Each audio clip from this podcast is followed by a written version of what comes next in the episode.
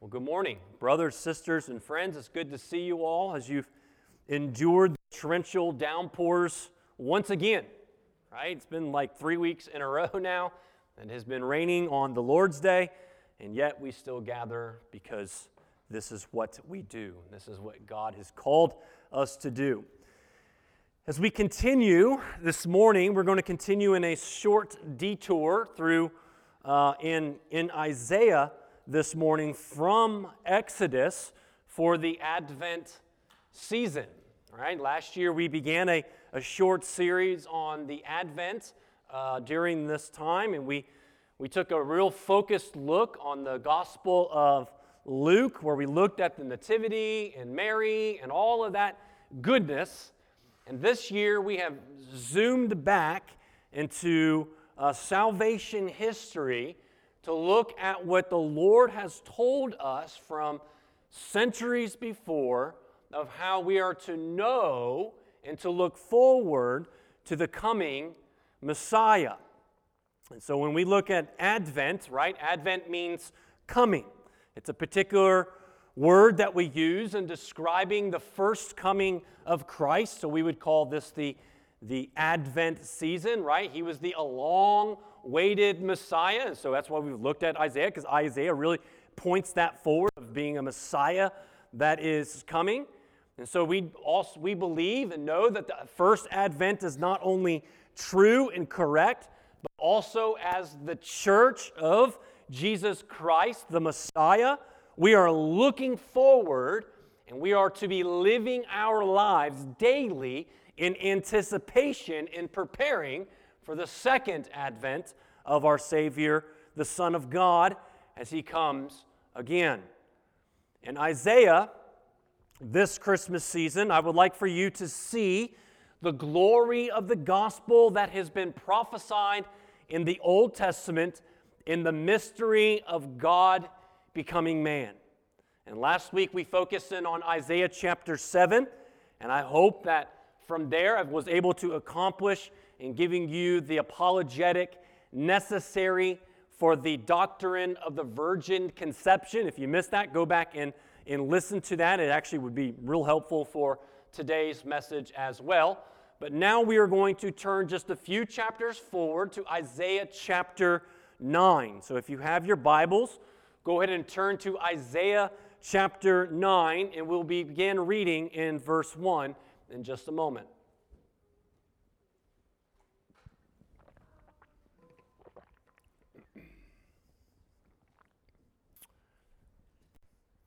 Isaiah chapter 9, verse 1.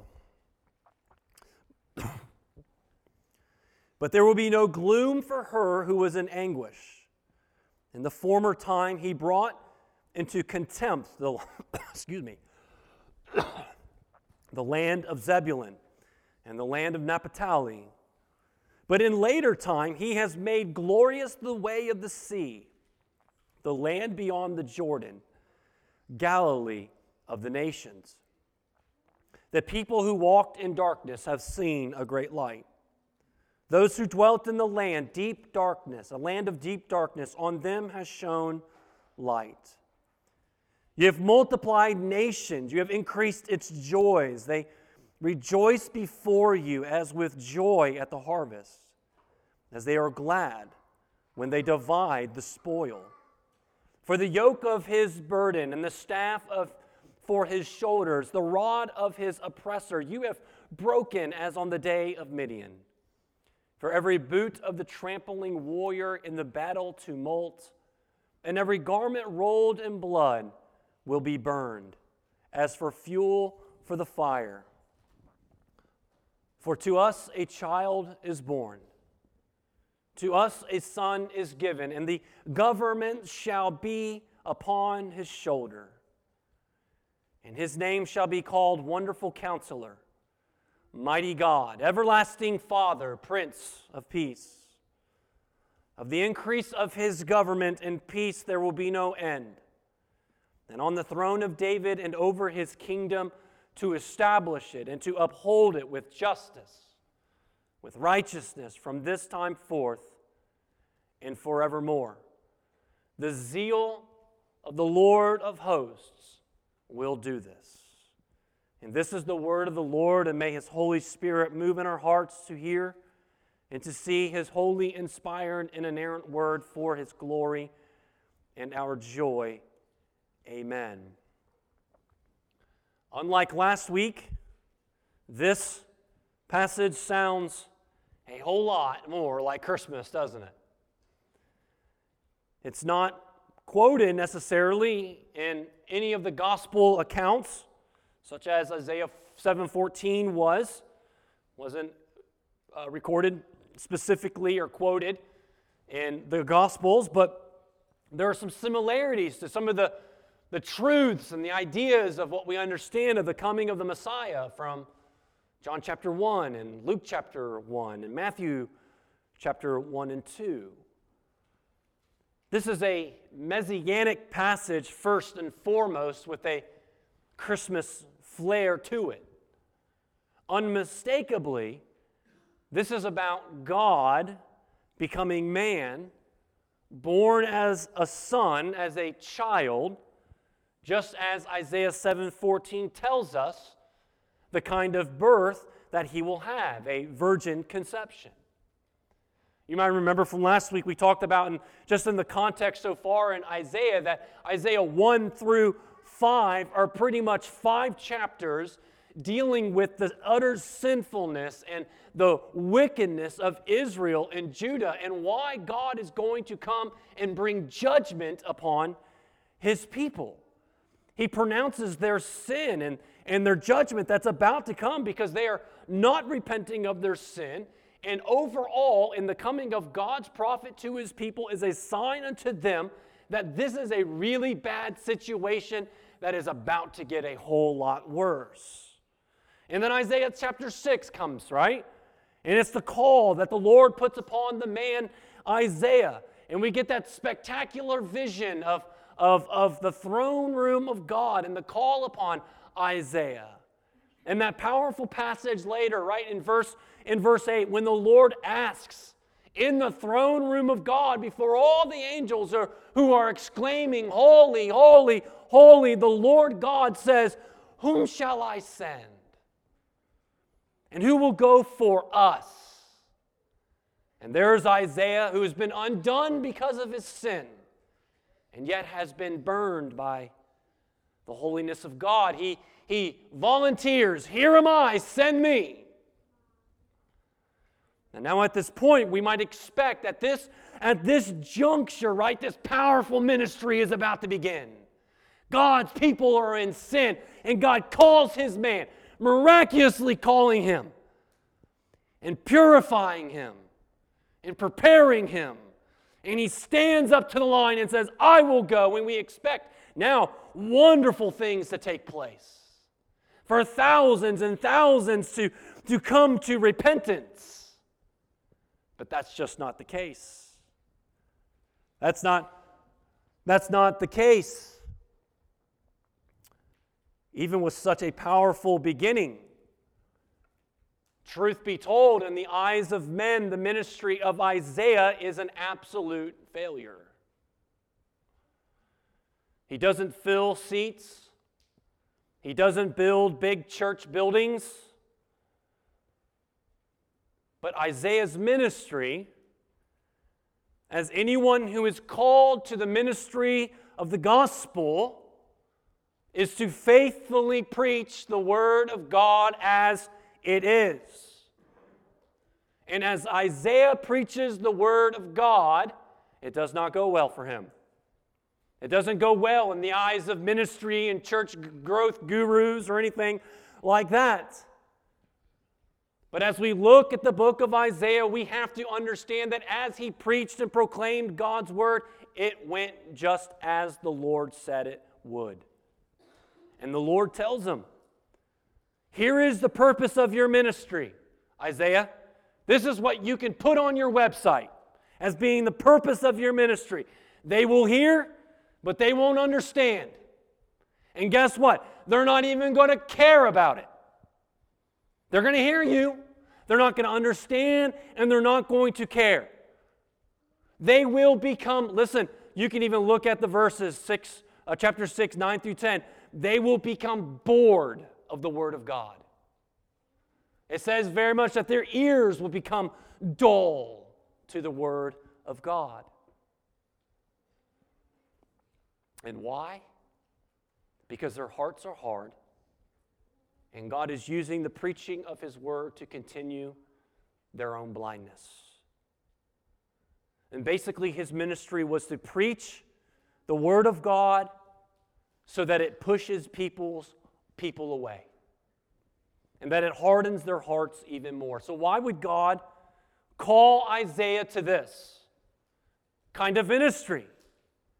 And the very simple answer is to go back to the first five chapters. The sin of the nation is horrific, bad, doesn't even come close to exclaiming of it. Their rebellion is off the charts. They are people without understanding, it says. They are laden with iniquity. The offspring of evildoers. They are corrupt. They deal corruptly. The land was filled with wickedness and idolatry. They had forsaken the Lord. They have forsaken His word. And the Lord is going to bring about righteous judgment upon His people. We read that in chapter 7. We read that in chapter 8. And in chapter 7, we get that example of the wicked king. Right here's just a piece of the wickedness. Here's, here's Ahaz, the king of Judah, right? They're supposed to be of the house of David. He worships idols, he sacrifices his own sons to the idols.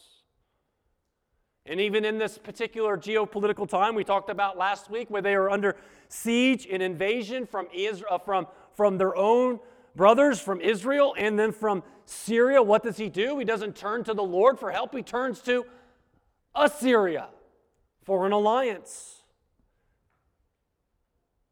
He turns to Assyria. Kings were not to have alliances with pagan nations. Pagan nations would draw them into sin and further idolatry. So the Lord sends Isaiah. Here's Isaiah raised up, called to this particular ministry, is called to go to Ahaz to warn him. And then God gives them the sign. We see that in verse 14. We talked about that last week. And the sign is, was because Isaiah or Ahaz would only trust in himself. And so, chapter 7, the sign of the Lord that he's sending to his people would be conceived this baby, and it would be used to show that he is with his people. And then we move into chapter 8, where we see the conquering of the Assyrians of Isaiah, and this particular prophecy comes true in chapter 8, and telling us that things are far worse than they ever could have thought of. And here's the backdrop then again the backdrop of what we just read in chapter 9 this massive, moral, sinful, wicked, rebellious crisis of sin and disobedience, and wicked leaders, and the coming judgment of God. This is the backdrop of Isaiah chapter 9. You know, we we do not live in any particular special time. There's some truth in to say that we certainly are living in the last days. The church has, from Pentecost, has always been living in the last days, and we live in anticipation of the second covenant or the second advent. We do not live in a particular time. Our time is not that much different than what we have just read in understanding the context of Isaiah leading up to chapter 9. Our time is not much different. Our country, though we are not a covenant people of God as Israel was, there are still similarities that we are still in rebellion. We're still in sin and wickedness and idolatry and evil and unbelief is still pervasive everywhere, even in our own midst. And for people of God, for the people of God now living in this fallen world, it can be hard to grasp and fathom this fallenness and this wickedness that seems to surround us. And sometimes we even detach ourselves so far from it, we forget that that was once us, that we were once there. And we sort of read that in chapter 8 about this great dis- distress, this great uh, uh, hunger and gloom and anger that's all around them. And we see that within our own world distress and gloom and hunger and anger all around. I know we can, historically, we can look back further, but just dwell just for just a second in your own mind the, the last three years in our world and in our country of how crazy and upside down and chaotic and distressing at times that it has been and continues to be. We don't need to recount all of these things. We certainly don't have time and don't want to. We have greater things to think about. But it certainly has become insane and out of control. And certainly I can see the similarities of today with the kind of similarities we see in the context of Isaiah. And here we are now at the end of 2023. We are on the verge of 2024 if Christ tarries. And I am no prophet. I can't tell you how it's going to be and what's going to happen. But just looking at the signs of some sense of things that's happening, 2024 is shaping up to be another doozy of a year. And it's going to be filled with all kinds of turmoil. There is similarities to then and similarities to now. But the similarities mostly, where the thread and the commonality between then and now is still sin. But here we are, it's December. And as Christians, we, by God's providence, we are gathered today, today this, this Lord's Day, because we believe the Word of God, and we know that this world, this culture, in this world of sin, brothers and sisters, just by our very gathering today tells us that although this world is in, is in sin and rebellion, that this world in its sin and in its rebellion is not it. Just our very gathering on the Lord's Day is a testimony of that. And being Christmas time, that means so much more to us. It should mean so much more to us than just our gatherings and family traditions and decorations and parties and presents and such. But it points us to so much more. Not only to the salvation that we needed in the coming of our Savior that was born into this fallen world, but to the, the salvation that is to come in the second advent of our Savior. And I think this morning, our text, even though it is placed in this gloom, in despair, in a very angry and vile world, I think that this text should be a massive encouragement to us this morning as Christians. Because Christmas is showing us that life in the world that we now know it as it is, is not it. It's husks and ashes and it's just a mere shadow. We have hope not in people. We do not have hope in governments that are going to get better or change. But our hope is like that of the remnant of Israel had in that day that there is a Messiah. And we know that that Messiah has come, and yet he is coming again.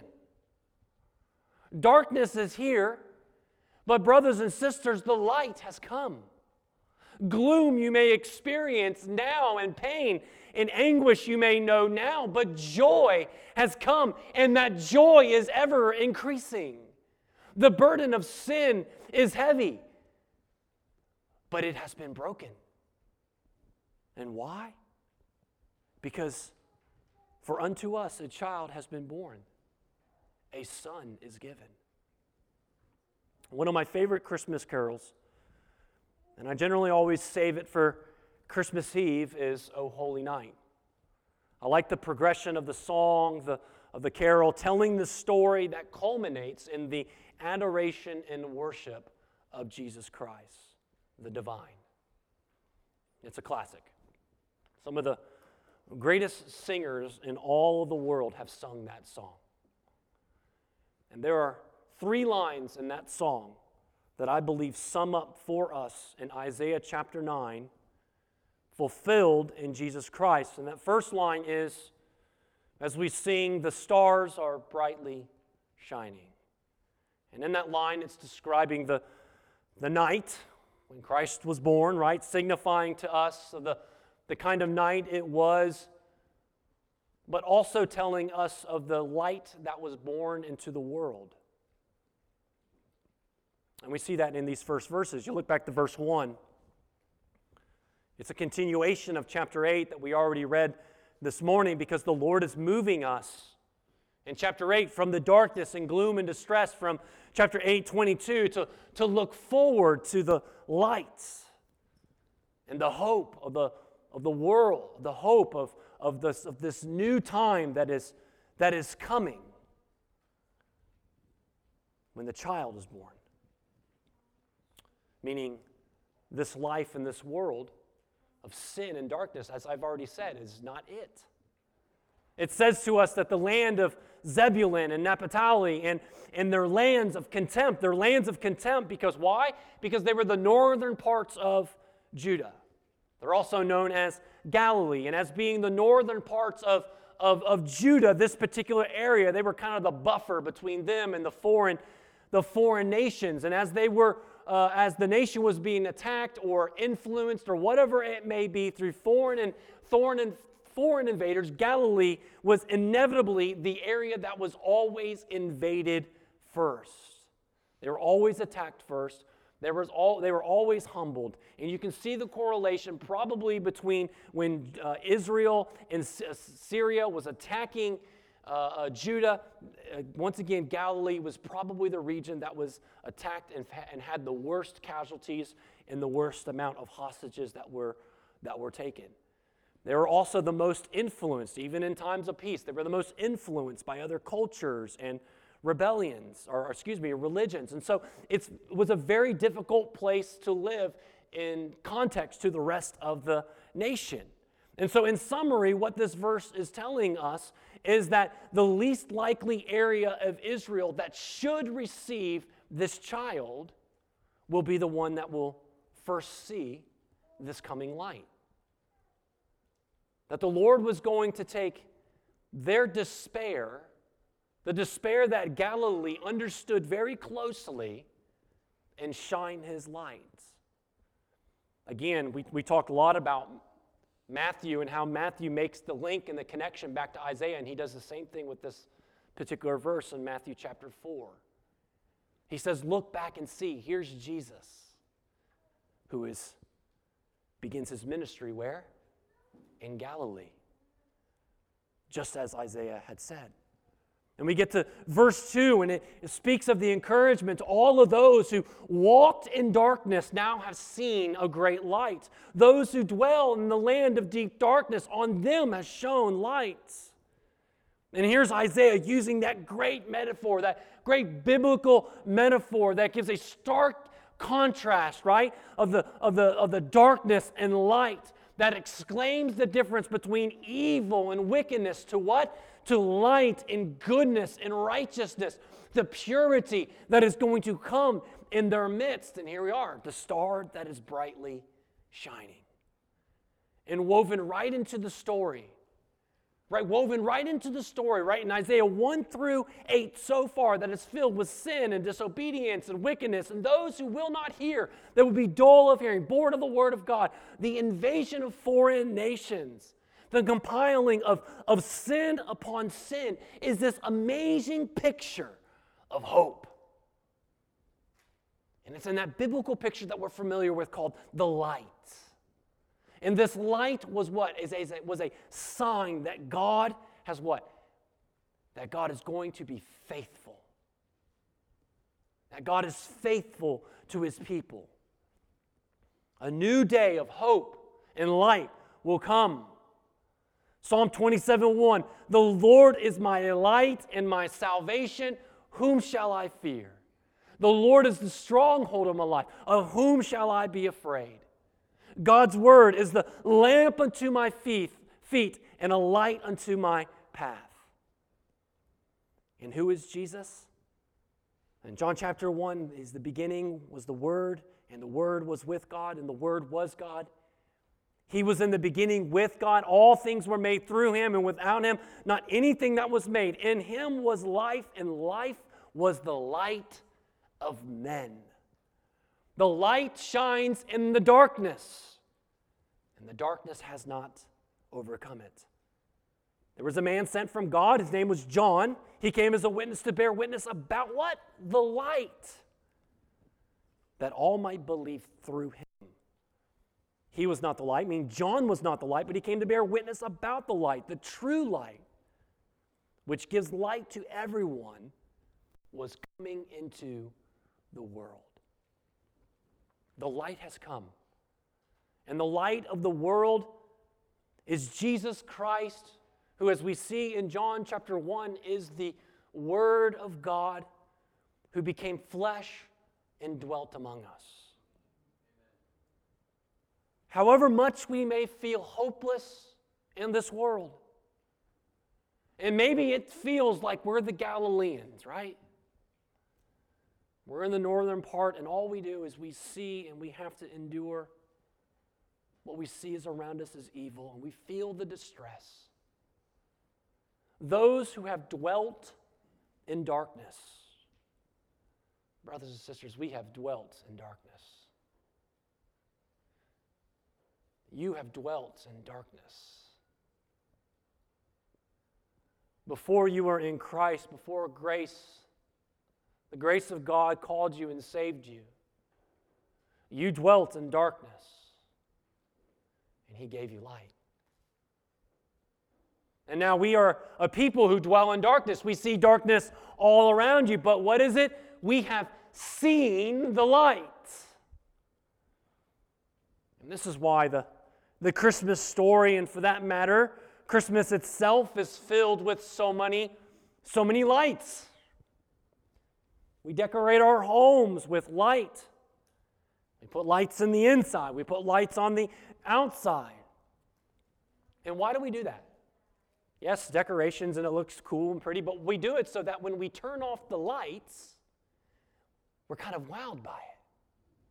You turn off the lights in your house and you look at your tree, whether it's a the white, white tree or the, the, col- the colorful lights like we like to do, and you're, you're wound by it. Or you go outside when it's dark, and what do you see? You see the lights. We do all of that so that we can turn the lights off or go outside in the darkness. And why? Because we are a people who want to see the light. We want the light. Nobody wants darkness but we dwell in darkness. The light has come. And the light has come to set us free. To be hopeful and joyful, not in small twinkling lights on a house or a tree, but to be hopeful in the light of the world, the Word of God, the Son of God, Jesus Christ. He has come. Brothers and sisters, and though you may dwell in darkness around you, you still do not exist in darkness. Jesus has ascended into heaven. And I know that there is still so much gloom and so much despair around us, but He has not left you in the dark. This little light of mine, I will let it shine, let it shine, let it shine, let it shine. And where does that little song come from? Because Jesus said, You are the light of the world. A city on a hill cannot be hidden. And we are the lights of the world now, vicariously through Christ, because of the Word of God and because of His Holy Spirit. And so that no matter how dark things may be, how dark things may get, the stars are still brightly shining. And that brings us to the second line of O Holy Night. In his name, oppression shall cease. And I really like this line because right before that we sing, Chains shall he break, for the slave is our brother. And many like to take that, the social justice warriors, and they want to use that and manipulate that to think about social justice things. But this song is leaning hard on uh, Luke chapter 4. When Jesus goes into the synagogue of on the Sabbath and he reads from the scroll, from where? From Isaiah from Isaiah 61. And he says, The Spirit has done, has anointed him to proclaim the good news to the poor, the, the liberty to the captives, sight to the blind, in liberty to the oppressed. And he says, in, in sight of everybody there, he says, This has been fulfilled in your hearing. And essentially, what we see in these next verses in Isaiah 9 is that they are telling us this very thing about, this, about the Messiah. The mission of the Messiah through his righteousness is to increase the joy of his people and also simultaneously defeat those that oppress us and the things that oppress us. Look at verse 3. It's, a consist, it's consistent with the metaphor of the light coming into the darkness, right? You see how the mood changes, right, when the light comes. The mood changes when the light comes, right? The oppression uh, will, shall cease when they receive the light. It says, The you is the Lord, right? He is the one that is spreading the light, and He's increasing the light more and more and more that people may delight in what? In the light, right? That they may have joy. We see this very, this very example in the Gospels in the very beginning at the birth of Christ. To the, to the least of these, the light of God came. Right? To the least of these, the light was shown. The shepherds heard the angels sing. The light, the stars were shining. The shepherds were seeing the light of the angels, and they were exclaiming and they were telling of the birth of our Savior Jesus Christ, and they went and worshiped. And here the, the remnant is small in Isaiah. There's not many that are faithful, but through Christ, the coming of this Messiah, the remnant is small, but through the coming of the Messiah, the joy of his people and the multitude of his people shall increase evermore to all the way. Brothers and sisters, I want you to see the line that pulls all the way through from the Old Testament to the New Testament, all the way to the fulfillment of that in Revelation chapter 7. That's when John sees. He sees it and he says, Behold, that a great multitude that no one could number from every nation and all tribes and peoples and language standing before the throne and before the lamb, lamb clothed in white robes and palm branches in their hands. And with a loud voice they are saying, Salvation belongs to our God who sits on the throne and to the Lamb. So, what is it? The thread that is pulled through, the increasing of joy and the rejoicing culminates in the nations rejoicing in the light that came as the sun. Our joy, brothers and sisters, is not small. And as you see here, it's compared to what? It's compared to the joy of those who work the harvest. We, can, we may not work harvest, but, but have you ever received a bonus or a big bonus that you weren't expecting? Receiving this, this bonus and you're excited. You're like, wow, praise God. That's a good day. Or it's like the, the, the soldier dividing a spoil, or, or we can compare it to the team that wins the Super Bowl and they're in the locker room and they're rejoicing not only in the win, but the relief that it's over. We won the excitement and the relief. In this worship, this joy, it taps something, it taps into something that is innately ingrained with us, not only in those who desire to live in the light and want the light, but we are ta- taps into something that we are made to rejoice.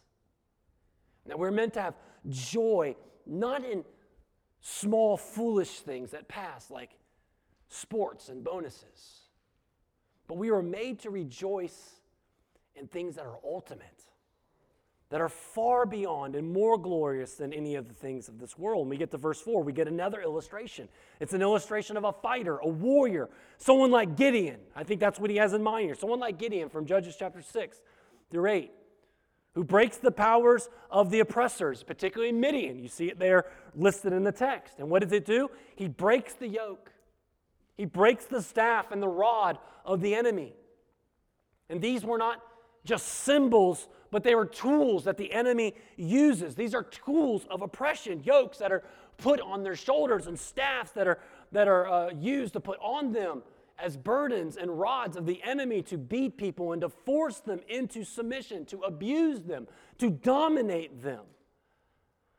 And I see here in this passage here what our Savior, what our Lord God does as, our, as this warrior of this fighter, that he comes to break oppression, that that is his mission, to take upon himself our burdens the staff of sin that presses down on our shoulders, the, and the rod of our oppressors. I see in this verse a, a telling, in a sense, of the gospel.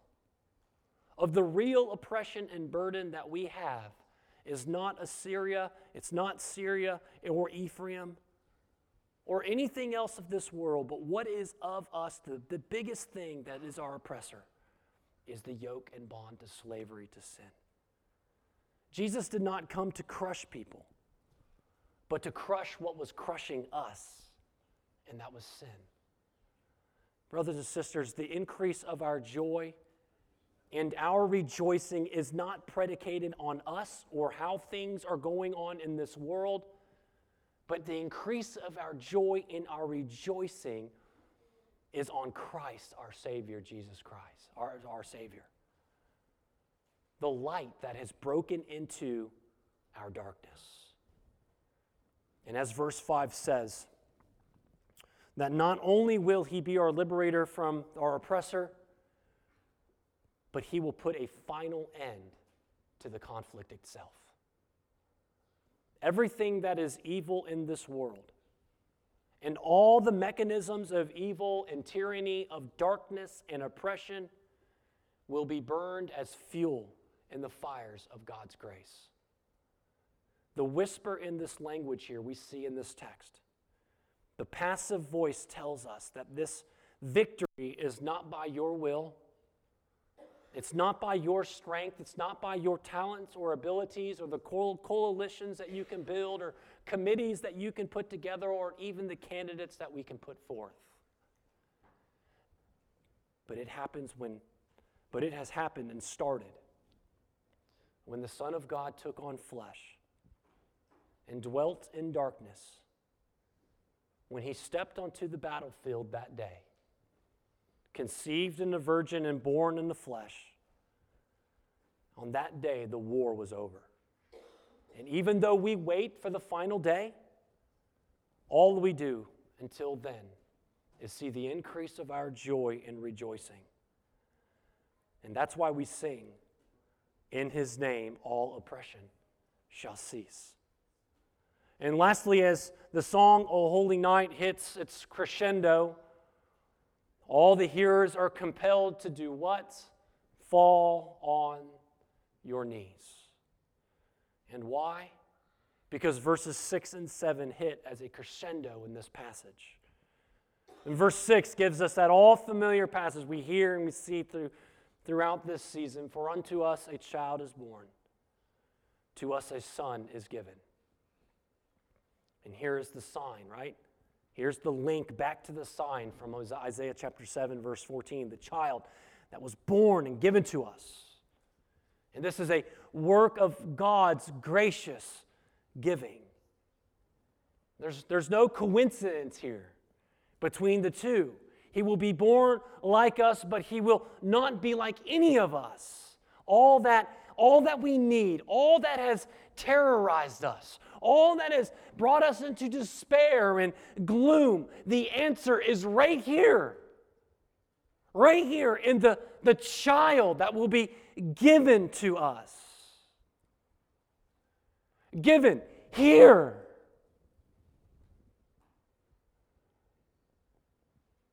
and the government shall be upon his shoulder. And now we're starting to see the role of this child. As the light that dispels the darkness, he, what does he do? He takes head of the government. All the big shots of power, all the tyrants and dictators and kings and presidents and politicians are going to be defeated by the coming of this child. And in context, he's, he's being put against King Ahaz. Right? Here's the king of this government of Judah. A smart guy, a capable guy, a, a cunning guy, but also, but also he's been an absolute disaster for Judah. He's wicked, he's disobedient to the word of God. He's representative of all the worldly leaders in all the history of the world. He's put up as the example. And in stark contrast comes this child that we know is the Son of God, who will have the name Jesus, and he will take upon himself the government will be upon his shoulder because he is the king. Brothers and sisters, here is the kind of king he is going to be. The kind of king that can bear the government upon his shoulders, and he will be called Wonderful Counselor. Not only does this speak of the, the character of Christ, of Jesus, right, as being, being wonderful, like he's a wonderful person, but in himself, what this is speaking to even more is the wonder of his counsel. In the Hebrew, this, this word is the, the closest that you can get to being the word of a miracle or of a supernatural that you can, right? It's as close as you can get. So, in his person and in his work, as he's taking upon himself the government upon his shoulders, what is it? He is a wonder in his counsel. He is a wonder in his counsel. Jeremiah 23 5 hooks onto this when he says, Behold, the days are coming, declares the Lord, when I will raise up for David a righteous branch, right? Other than the branch that comes to the house of David, such as Ahaz, but a righteous branch. And he will what? Reign as a king. And what will he do? He will deal wisely. And he shall execute justice and righteousness in the land. There's the kind of king that we need. There's the kind of king that is, more, that is being given. You read the Gospels and we, we wonder about Christ and some of the things he says. In a sense, we're kind of astonished by what he says in confounding the wisest and the smartest people of their time. He perplexed them. I mean, think about the time when he's asked about, do you tithe? Aren't you given to Caesar? I mean, he's, yeah, render unto Caesar's. What's the Caesar's? There's his faces on it. Give it to him. And they were perplexed by it. They were in wonder by it. He is the smartest and the wisest of all time. In 1 Corinthians 1, verse 30, Paul calls Jesus the wisdom of God. In Colossians chapter 2, he is our salvation in Christ is hidden the treasures of all wisdom and knowledge. And in stark contrast again to Ahaz, as we talked about last week, he ignores wisdom. He ignores God's word. He rejects God's word.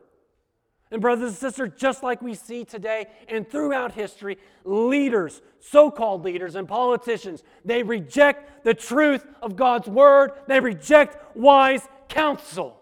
But the church of God, our King, in which we follow, in which we submit to, who is our God and our King, and the child that has been given unto us. He is wonderful, counselor. And his counsel we can always follow and trust. He is also mighty God. Two massive truths I want you to see here. Number one, He is mighty God, almighty, a warrior to defeat our enemy and our oppressor. We needed a mighty warrior to bear the weight of the world and of our sins for his people, for the government to be on his shoulders. Jesus was not weak, he was not helpless, nor was he frail, but he is the manliest man to ever walk this earth. And second, he is God. He is not like mighty God, but he is mighty God. No other person has ever been given God's name. The Lord is never called Moses or Abraham or David or Isaiah or Jeremiah. But Jesus is called the Christ, mighty God. He will be called everlasting Father. Now, this is not to confuse the Son with the Father in such a way that God only exists in one distinct mode at a time. No, what he is saying in this name is it's saying that his rule and authority and his love as a father is attributed to, is attributed to him. And the example here is kings of old. Again, back to Ahaz, kings of old were often called fathers to their people because they were not only to lead their people, but they were to care for them as a benevolent father. That didn't happen. Ahaz, again, is an example. He wasn't doing that. And of course, we have that in our world today of no benevolent leaders, but only tyrants who wield power for their own gain and their own benefit to accumulate not only more power for themselves, but also wealth for themselves. And it all comes at the expense of the governed. But, Christian, your submission is not to a tyrant. Your submission is to an everlasting, eternal Father who is good, who is holy. And he has expressed and shown his character of being a father to us and how he has loved us now and forever. And lastly, he shall be called the Prince of Peace. And again, put that in contrast with Ahaz, with anything but the time of peace, only war and loss, or, or put it in comparison to leaders even today who serve only the military industrial complex to profit from war rather than promoting peace.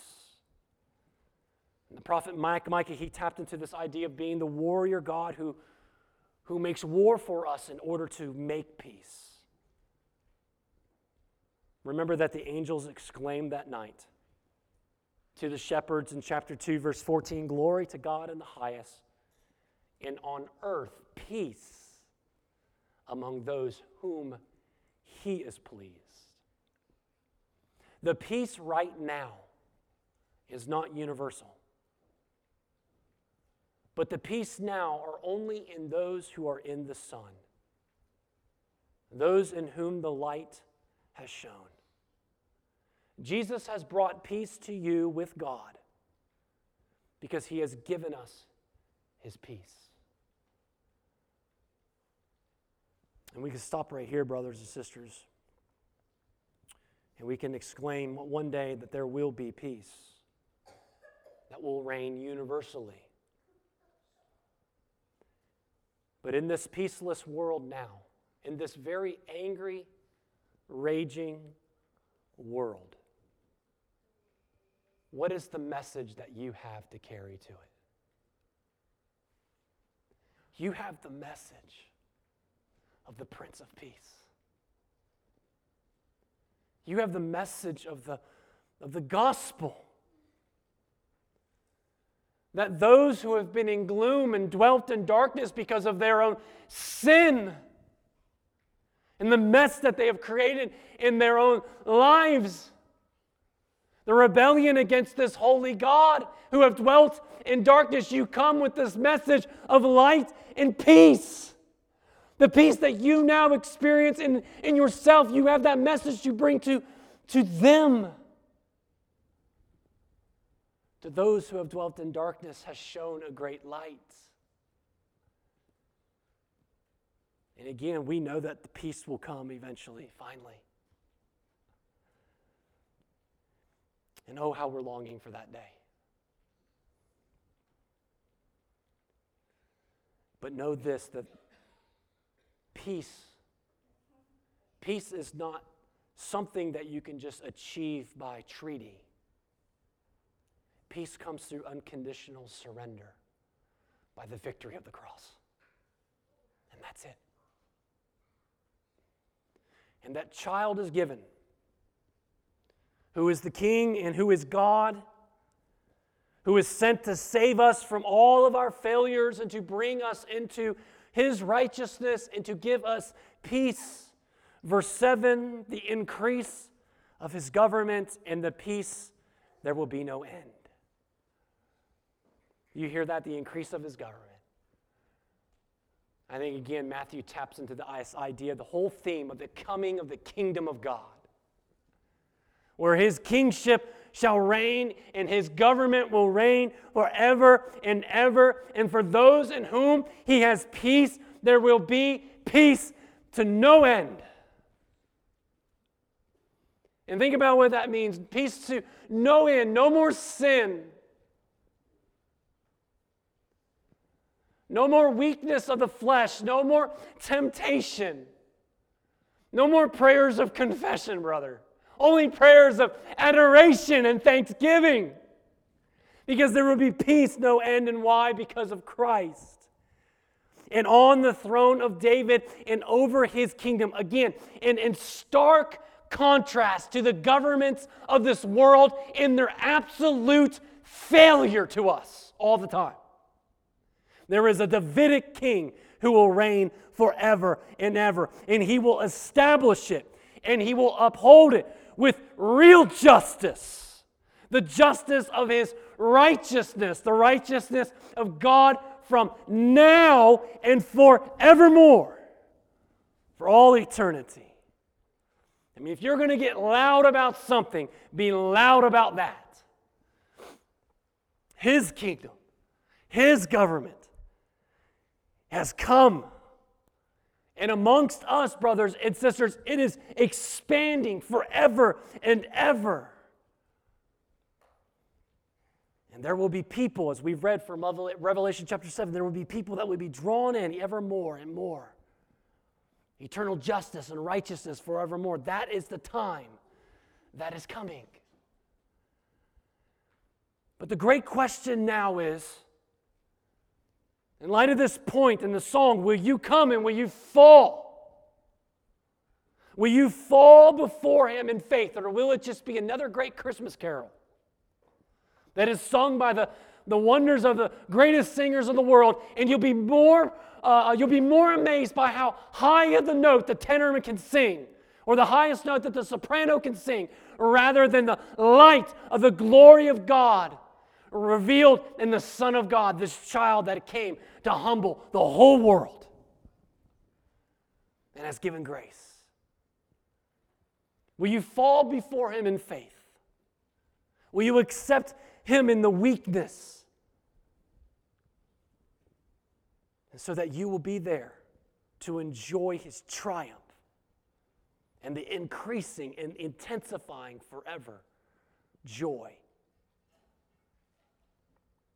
and I love the way that this passage closes.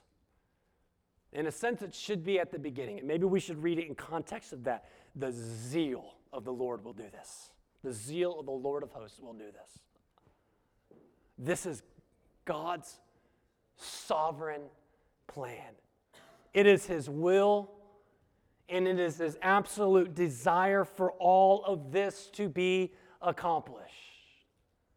Brothers and sisters, we have seen the, far, the partial fulfillment of this, haven't we? In Christ, the coming of his Son in the first advent and then the cross. And we believe that he's coming again. The zeal of the Lord of hosts will do this. Does that encourage you this morning? And maybe in a time of coldness in your heart, from weariness from the condition of this world of despair and gloom. It would be a shame to go all the way through this Christmas season and only delight in just traditions and sentimentality of the season and to completely miss what the Lord has done and what the Lord is doing. Believe in Him. This world, in what we see happening around us, this is not it. Sin death, wickedness is only temporary, and soon it will pass away. Do you know about the gloom? Do you know about the despair? Do you know about the anguish? O beloved church, the people who once walked in darkness, you have seen a great light. We live in a land of deep darkness. We dwell in a land of deep darkness, but on you has shone a light. And joy has increased. Your joy has increased because of grace. The church is being built on the firm foundation of Christ that all the nations may come to him and rejoice in the sovereign Savior of the universe. And upon that Savior, he did what? He took our burden, he took our cross. He became our curse. He became the curse. And victoriously, he broke the oppressor of our dictator of sin. And one day, all that terrorizes us will be crushed forever and ever. And why? Because for unto us a child is born. To us a son is given, and the government shall be upon his shoulder. And his name shall be called Wonderful Counselor, Mighty God, Everlasting Father, Prince of Peace. Of the increase of his government and of peace there will be no end, and on the throne of David and his kingdom, and over his kingdom, to establish it and to uphold it with justice and righteousness from this time forth and forevermore. The zeal of the Lord of hosts will do this. And all of God's people say, Amen. and amen.